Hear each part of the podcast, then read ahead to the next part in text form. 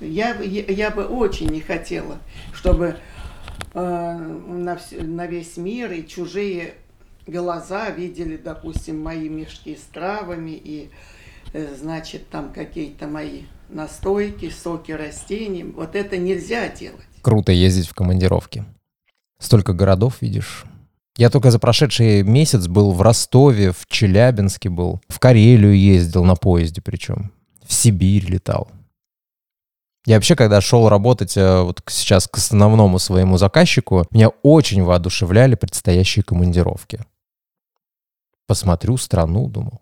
На самом деле, работа в медиа редко кому дает свободное время в командировках. Поэтому города ты видишь только из окна такси, пока едешь э, там, из аэропорта в гостиницу или на съемку потом. Потом обратно в гостиницу и в аэропорт, и все, улетел, и город ты даже не успел посмотреть. Гулять нет времени. И вот ты едешь, смотришь э, дома, названия магазинов. Это, кстати, вот визитная карточка города для командировочных на вроде меня. Я пару дней назад прилетел из э, Новосиба. Э, Я там видел магазин «Родные масла». Он мне прям очень запомнился. Родные масла. До меня только потом дошло, что это моторные масла. От производителей этих моторов, наверное. Родные масла. Я думал, это вообще супер патриотичная такая молочка. Ну, то есть молочные продукты в Сибири. Родные масла. Сибиряки, кстати, вообще очень любят обыгрывать слово Сибирь, я заметил. Э, Кафешки, магазины у них там сибирские травы, сибирские огни. Я даже шиномонтажку видел сибирское колесо. Мне просто интересно, чем сибирское отличается, допустим, от уральского. Ну и, естественно, сибирский цирюльник. Э, Причем это не барбершоп, а магазин косметики. Не, ну самое смешное, э, нас ждало на первом этаже гостиницы, где мы жили, там был ресторан «Сибирь-Сибирь». То есть, когда вот все возможные варианты уже разобрали, они просто решили два раза слово «Сибирь» написать. Вообще предлагаю пойти еще дальше, а может быть даже уже такое есть, Сибирь в кубе, там, или Сибирь помноженное на 3, вот Сибирь x3, знаете, а можно читать как Сибирь хз. Не благодарите э, сибиряки. И, кстати, об- о благодарностях. Конечно, как и всегда, в начале подкаста я благодарю всех, кто поддерживает подкаст платной подпиской. Вы лучшие мотиваторы, скажу я вам честно. Каждый раз, вот каждый раз, когда я думаю, да нафиг мне вообще это все, столько сил, столько времени уходит на эти подкасты, вы приходите ко мне в голову и говорите, бро, я верю в тебя. Вот, держи тебе твои две соточки, завари себе чай и действуй. И я встаю, завариваю чай и действую, потому что ну, деньги плачены. Контракт подписан практически кровью, скреплен банковским переводом.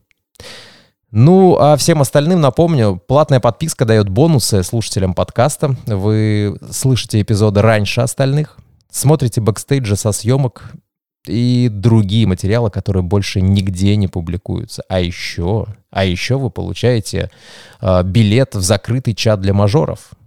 Мажоры, как вы понимаете, это вот э, так я называю спонсоров этого подкаста. Становитесь мажорами. Э, по цене чашки кофе в месяц. Гордитесь, что вы поддерживаете единственный, э, во всяком случае я так считаю, единственный в России Гонза подкаст. Итак, э, подкаст обзорен. Всем еще раз привет. У меня несколько для вас новых репортерских историй. Садитесь поудобнее, как я сейчас на диванчик. А, Или ложитесь вовсе.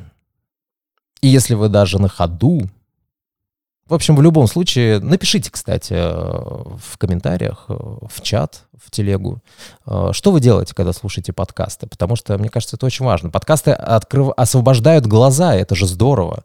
Э, Можно заниматься спортом, можно э, готовить э, себе какую-то полезную еду. В общем, э, очень много полезностей каких-то приходит э, мне в голову, когда я слышу слово подкаст. Вот напишите, что вы делаете. В общем, в любом случае делайте громкость на максимум. Сегодня я вам немного расскажу про кладбищенскую журналистику из Новосибирска и Омска, которая, кстати, вот буквально через пару часов меня ждет еще в Волгограде. Расскажу про бабку-травницу-мошенницу из Оренбурга. Ну и самая смешная история про то, как мы хотели провернуть диверсию с лысым негром, который застрял в укупнике. Меня зовут Павел Зорин. Поехали. Недавно у моего основного заказчика на самом популярном российском канале вышла программа про убийство одного очень известного бизнесмена. Давайте так вот все завуалируем немножко, чтобы уж не быть совсем очевидными.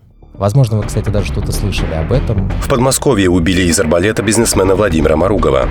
Следователи и криминалисты в ходе осмотра места происшествия изъяли арбалет, из которого был застрелен мужчина. Там очень много интересных нюансов. Я там делал эксперимент. Жене во время этого убийства удалось сбежать не она ли заказчица расправы. Вообще вот эта история, э, истории даже вот эти вот богатых людей, за ними почему-то очень любит следить наша аудитория. Но уникальной, кстати, эту историю делает э, орудие убийства. Вот этого бизнесмена его застрелили из арбалета. Прям экзотика, согласитесь. Вы вообще как часто слышите э, о заказных убийствах из арбалета? Убийцу киллера да, поймали, его посадили за решетку, но он как-то умудрился оттуда сбежать.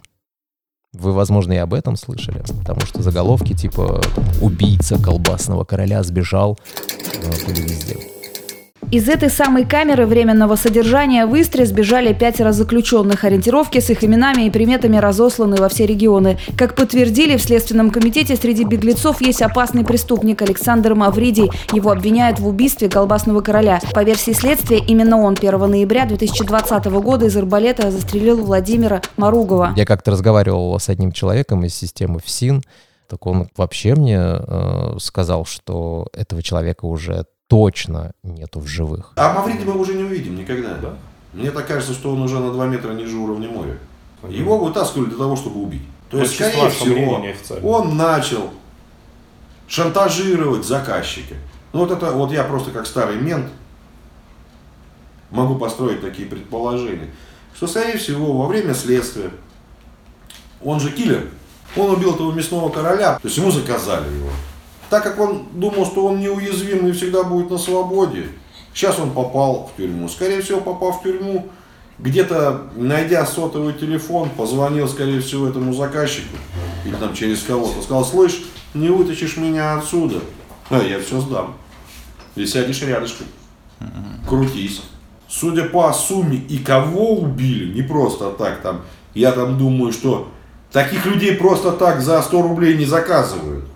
Соответственно, человек, который этот заказ сделал, ну, тоже не хочет терять то, что он имеет. Ему проще вот этим ментам заплатить, выдернуть этого придурка и закопать. То есть я так думаю, что мы его не увидим уже никогда в жизни. Платить ему деньги, чтобы перевести или там кучу организовывать там спецопераций, чтобы увезти его на какие-нибудь Мальдивы, с кем у нас там нет этих дипломатических отношений о выдаче. Конечно. Да нафиг он нужен дешевле. И все. И концы в воду. И заказчика никогда не сдаст, и все глухарями повисает. И заказчик спит спокойно. Поэтому ментам этим дали столько, что они умудрились отключить видеокамеры, отключить сигнализацию, не выставить ночной пост у камер и Га- так далее. Гаечный ключ дать. Дать гаечный ключ так крепко спать, когда ломаются навесные замки и вышибаются пожарные выхода. Там, я говорю, я не знаю, они нарушили вот из 100 пунктов 99,9. В общем, его долго искали, а потом все-таки нашли. Но не суть. Я был на месте убийства, вот в той самой бане, где он застрелил э, колбасного короля из арбалета. Я там проводил эксперименты, могла ли жена сбежать э, с участка в темноте, будучи совершенно голой, да еще и со связанными руками. А, просто родня убитого уверена, что это невозможно. А, значит, она как-то замешана в этом во всем. Видео, где я связан и перелезаю через забор, можете посмотреть на платформе Смотрим.ру у моего заказчика основного. А бэкстейджи с этих съемок есть у меня на Бусте, в ВК и в Телеграм платном канале. Так вот, кроме самого эксперимента, э, в программе еще было э, интервью с мамой убитого, где она рассказывает э, вот, про ту самую ночь, когда убили ее сына. Она говорит, я была в доме, там уже легла спать, а проснулась от громкого крика. Это кричал ее муж. И вот в сюжете, который мы монтировали, было очень много кадров реконструкции. Это вот когда мы прямо берем и показываем, кто куда шел, кто что делал. А, ну, и это делаем с помощью других людей. Вы наверняка видели, да, такие вот кадры, которые либо черно-белые, либо там в сепии в такой. И вот мы подумали, что, в принципе, раз у нас тут много реконструкций, что было бы неплохо сопроводить вот ее слова, где она говорит, что там проснулась от крика, сопроводить громким мужским криком ну, дать накала, так сказать. У нас есть э, база звуков, которую мы используем. И вот мы вводим там что-то типа Man Scream. И вот мы прослушиваем сверху вниз выпавшие варианты. И где-то на третьем, на четвертом нас просто рвет на части, потому что там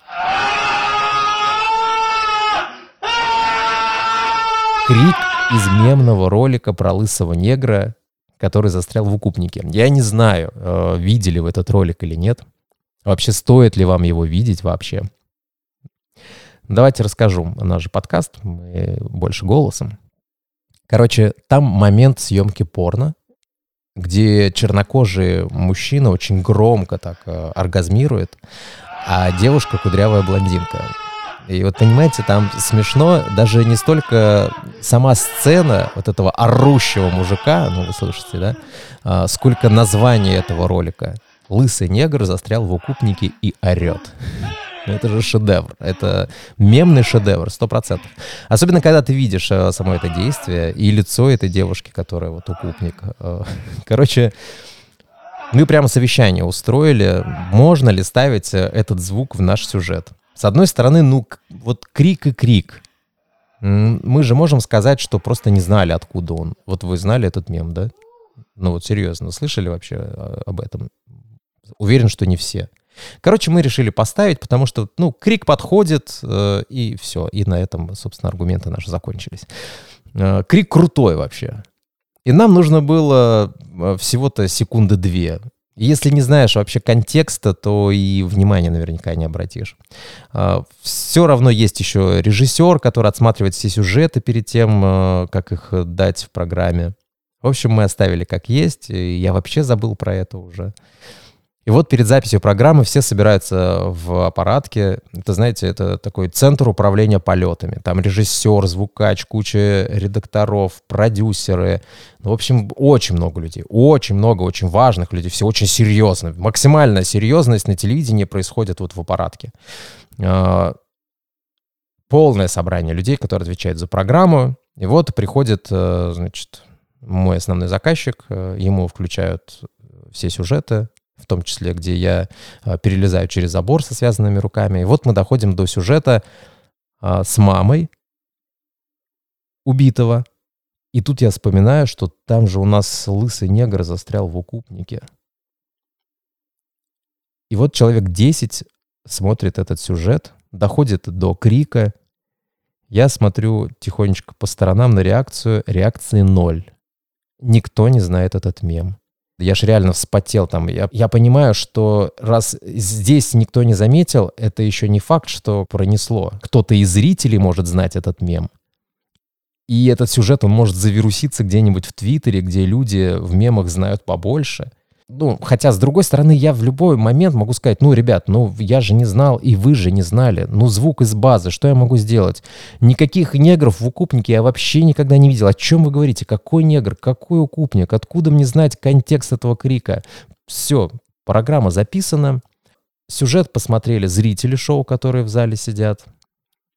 Я жду, когда выложат программу на онлайн-платформы, включаю, чтобы показать жене, смотри, а, мол, жена, вон что, муж твой на федеральном канале мемы внедряет. И этот момент, представляете, его вырезали.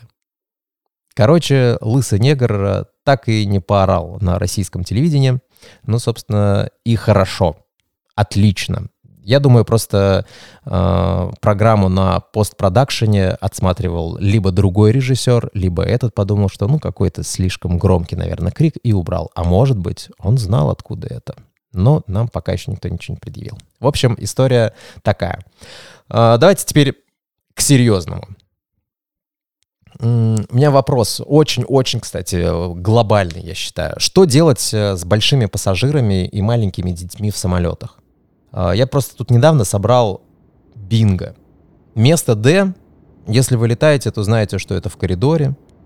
Минус этого места, тебя либо пихают проходящие по коридору, э, либо тебе приходится все время вставать, чтобы выпускать в туалет тех, кто ближе к окну.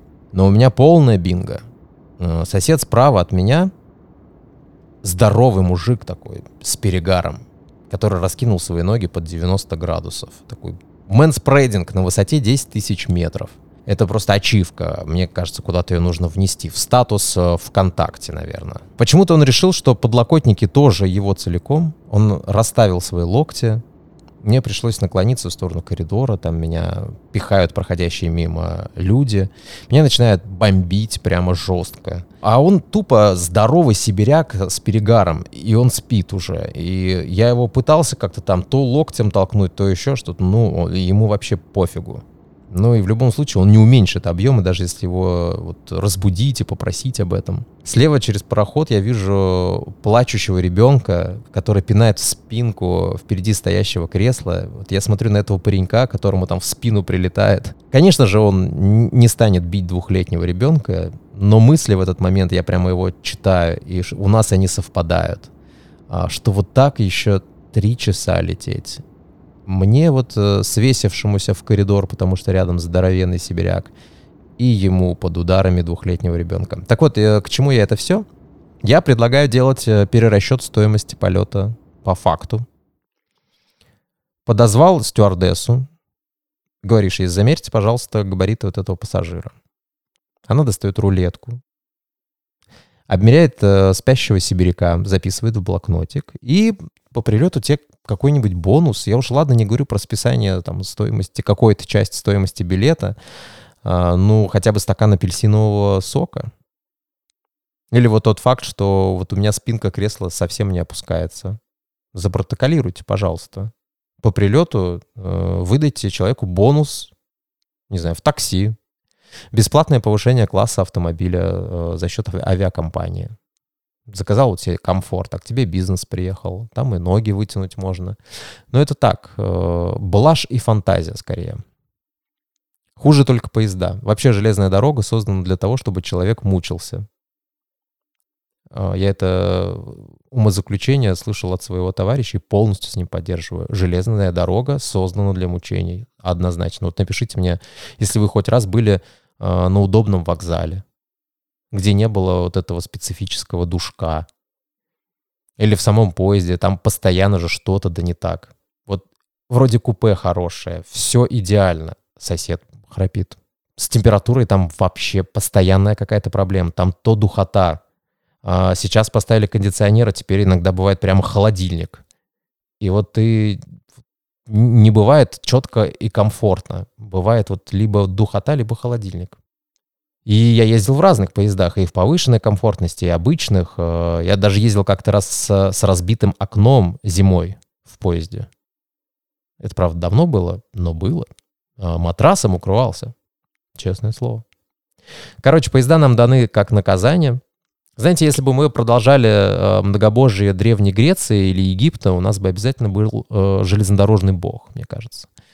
Он бы наказывал людей за их желание перемещаться на большие расстояния. Ну ладно, не будем сильно увлекаться мифологией. Давайте, давайте про кладбище расскажу. М. А, Вот знаете, есть журналистика фактов.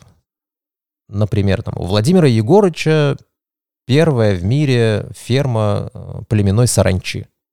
Замечательно. Вот есть факт, мы о нем рассказываем. В идеале, чтобы зритель э, там, или читатель сказал «Ого!». А, То есть э, факты должны вызывать эмоции. Но бывает еще вот журналистика эмоций.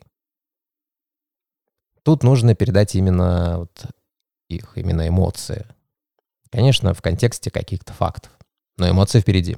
Ну, для сравнения, смотрите. В России сейчас э, ВИЧ у каждого сотого человека. Факт? Факт. Ого есть? Еще какое ого.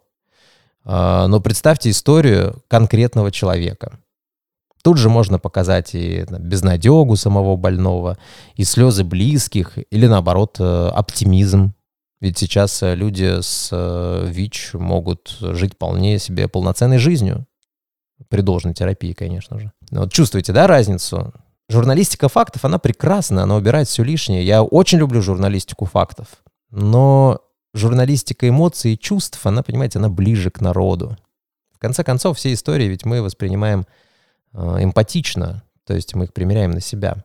Но вот меня в последнее время все чаще стали засылать на кладбище. Ну вот представьте, есть родственники умершего. Как лучше всего рассказать о погибшем для телека? То есть с картинкой. Конечно же, пойти на его могилу. Э, там человек плачет, рассказывает о планах, которым уже не суждено сбыться, о том, какой это был прекрасный человек. Вообще, я это, конечно, очень э, тяжело переношу. Э, вот эта вот кладбищенская тема, она одна из самых сложных для меня. Потому что там реально надо тянуть из человека эмоции. А почему я обожаю расследование? Потому что там совершенно другая мотивация. Там ты ищешь справедливость. А, хочешь наказание для виновных, ну или хотя бы просто а, предупредить других э, людей о какой-то вот мутной схеме. Ну или, допустим, портретник. А, обожаю портретники. Ну, то есть это такие материалы, когда тебе надо описать человека, и у тебя не так много времени, чтобы рассказать там всю его жизнь. Ну, вот, например, есть врач, хирург. Как сделать про него интересный портретник? Вот ты с ним общаешься и ищешь детали, за которые можно зацепиться. Ну, например, он увлекается там, коллекционированием э, инородных предметов, которые нашел в пациентах. Ну, такой банальный, мне кажется, пример. Все себе представляют, что у каждого врача есть э, коллекция вот этих предметов, которые он изъял откуда-то из людей. А, ну, или, допустим, вот он после смены в больнице идет э, играть там в группе на барабанах. Музыкант он еще, вот, помимо того, что врач. В общем, э, ищешь интересную какую-то деталь, и все, и начинаешь крутить вокруг нее. То есть, если это музыкант, начинаешь там искать какие-то сопоставления в его работе с музыкой, там, ну и так далее, и так далее. Я думаю, вы вот вспомните все портретники, которые вы смотрели, там, в документалках или еще где-то, и вы сразу поймете, что это действительно так, что всегда ищется какая-то деталь, и потом вокруг нее герой крутится. Поиск вот этой вот детали — это азарт тебе нужно быстрее ее найти, потому что у тебя нету 20 съемочных дней. У тебя, как правило, там 1-2 съемочных дня, и тебе нужно прямо вот вытянуть, вытянуть это из человека. А вот родственники погибших э, — это горе, которое каждый переживает по-своему.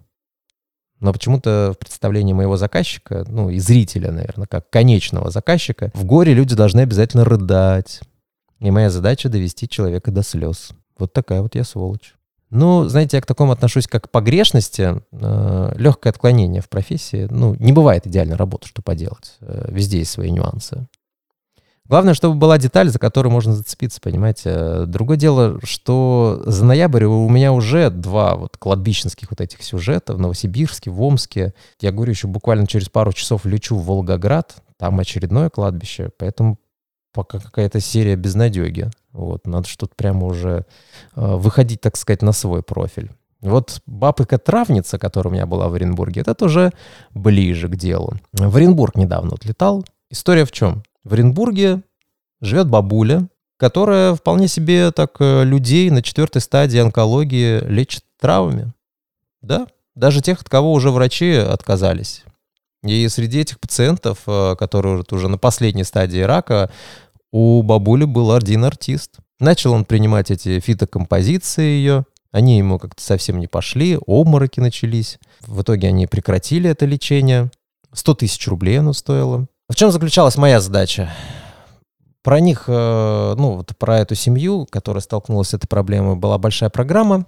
Э, моя задача была очень маленькая, съездить вот к этой травнице и разговорить ее, сколько людей она уже вот с того света вытащила благодаря своим чудо-сборам, как она лечение подбирает, ну и так далее. В общем, а, естественно, мы не могли сказать ей, что я э, еду спросить у нее про одного конкретного человека, которому не подошло ее лечение, потому что она бы сразу отказалась от интервью. Тут вы тоже поймите правильно, да, есть задача, и а, ее нужно выполнить немножечко непрямолинейно. Поэтому мы делаем вид, э, что едем снимать, э, какое, какая замечательная женщина. Спасибо всем Всевышним, э, что у нас есть вот такие чудо-лекари-аптекари. И вот между делом я у нее должен спросить вот про этого, про ее звездного пациента, так сказать. Мол, слухи ходят, что вот и он у вас лечился. Ну и записать, э, что она вообще по этому поводу скажет. Прилетаем мы, значит, в Оренбург. Звоним нашей бабуле. Алло, Алло, Валентина Андреевна. да, слушаю вас. Здравствуйте, это вас Павел беспокоит, а, корреспондент. Так, я вас слушаю. Все, мы в вашу сторону едем, нам ехать буквально минут, наверное, 15.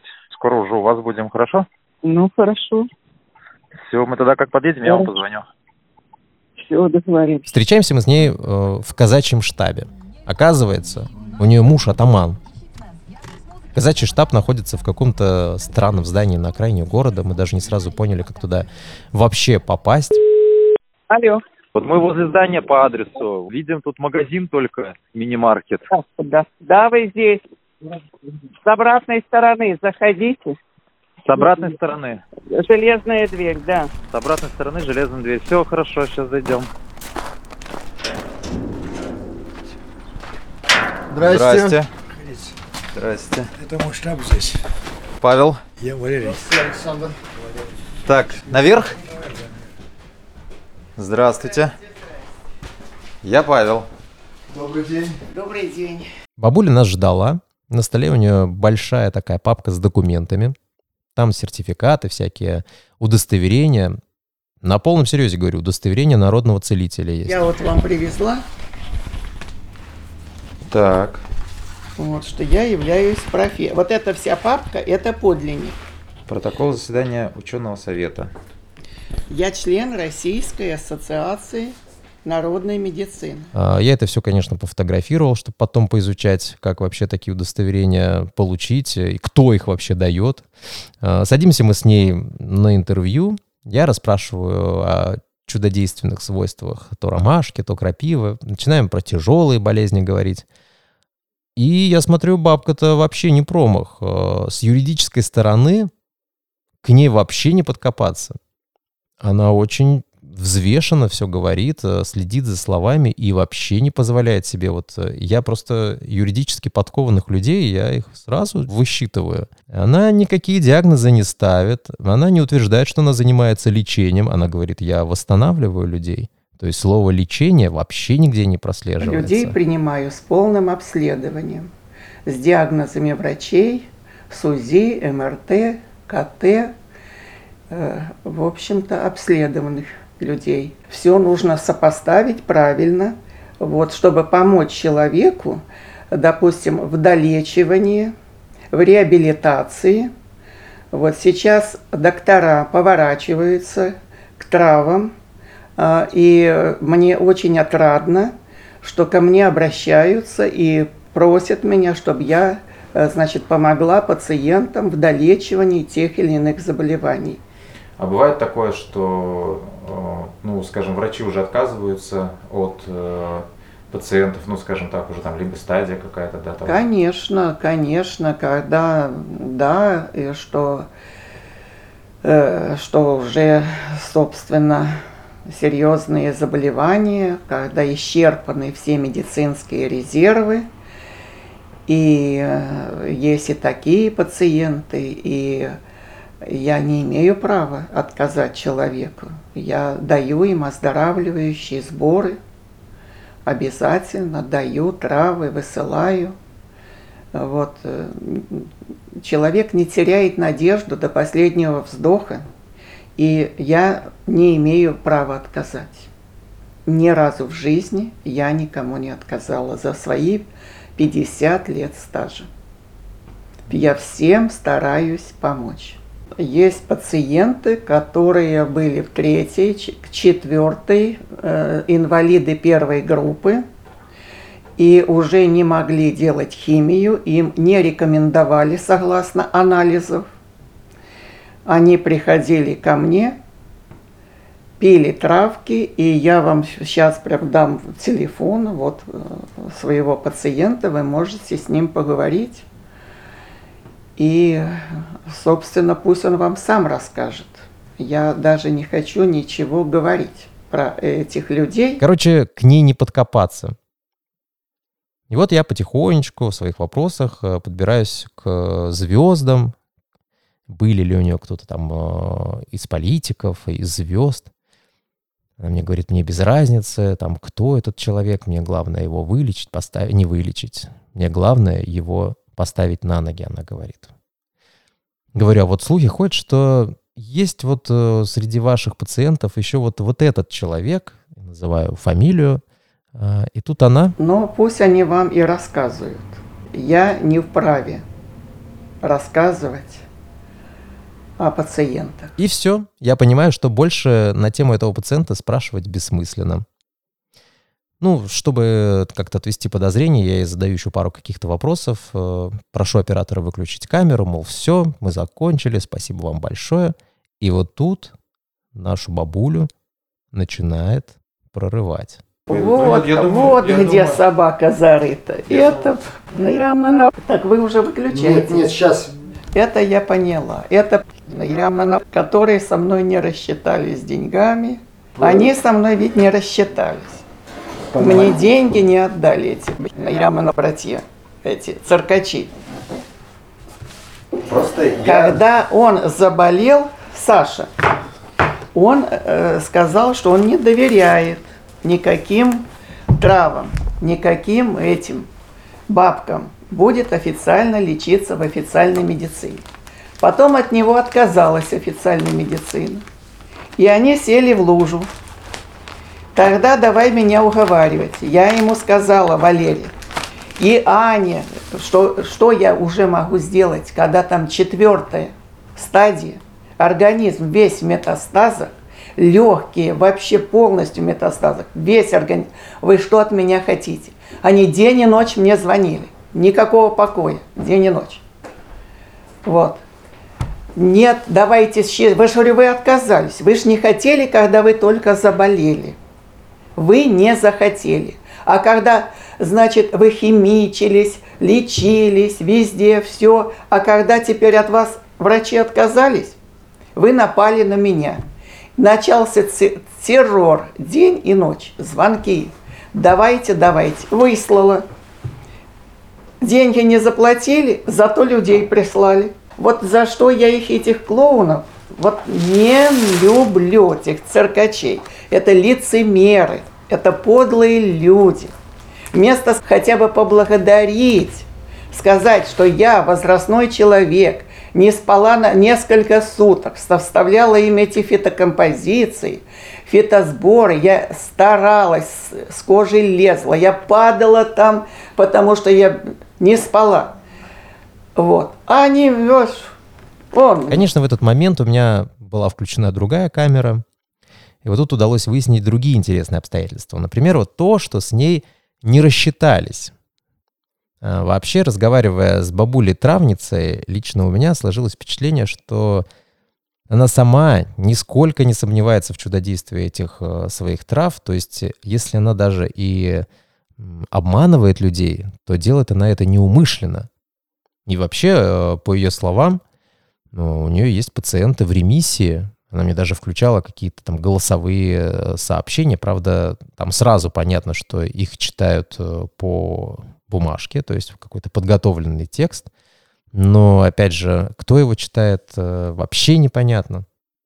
Ну, допустим, давайте предположим, что есть действительно люди, которым помогла трава от онкологии. Пускай это будет даже там два или три человека, вот чьи записи она мне включала. Чтобы понять, э, наверное, насколько вообще действенное это лечение, нужно понять, сколько всего было э, пациентов у этой бабушки, чтобы определить хотя бы процент, да. Но вообще э, у нас э, в мире, в доказательной медицине существует простой метод. Ну как простой? Не, не сильно простой, да. Он называется двойной слепой э, метод исследования, когда э, пациентов делят на две группы, одной дают плацебо, другой дают лекарства, и потом сравнивают, сколько процентов выздоровевших в первой, а сколько во второй. И, возможно, вот эти два человека — это как раз вот та погрешность, которую можно списать на плацебо. Вот. Но для этого, еще раз говорю, нужно все-таки пос- посмотреть, э, сколько всего э, человек лечилось у бабули. Те организации, которые выдали ей удостоверение, это, знаете, курсы повышения квалификации за полгода, которые выдают потом вот удостоверение тебе специалист по оздоровлению. Вот, так что, в принципе, если вы готовы зарабатывать деньги на эффекте плацебо, э, который в теории э, действует, если вы сможете, наверное, убедить э, больного, а если этот больной на четвертой стадии онкологии, и от него уже отказались врачи, я думаю, что такая вероятность все-таки есть. Вопрос, а позволит ли вам совесть э, этим заниматься, да? Но все-таки я думаю, еще раз повторю, да, что бабушка-то наша, она сама в полной уверенности, что людей лечат э, своими вот фитосборами и фитокомпозициями, как она, их называла. А, На этом, наверное, все истории сегодня. Зовут меня Павел Зорин. Отлично, что мы с вами провели это время. Круто, что вы подписаны на подкаст Обзорина. Если до сих пор не подписаны, сделайте это немедленно. Если у вас карманы тяжелые от денег, и вы хотите поддержать подкаст, то можете оформить платную подписку в Телеграм, на Бусте или в ВК. Всего-то две соточки в месяц, и вам открывается просто безграничное море уникального контента, который больше нигде не публикуется. Там всякие бэкстейджи со съемок, кругляши из аэропортов, из гостиниц. Рассказываю, как что вообще происходит вот в этом нашем э, телевидении. Все, всем пока. Зорин был с вами. Слишком много раз я уже, по-моему, сегодня представился. Все, услышимся через месяц. А вакулит, что воскулит точнее. Это воспаляются сосуды. И у них по всему телу синяки. Вот такая, Да, такой, похоже на варикоз. очень, очень коммерческая. Ой, это, что я такое скляпнула-то? Очень серьезное заболевание.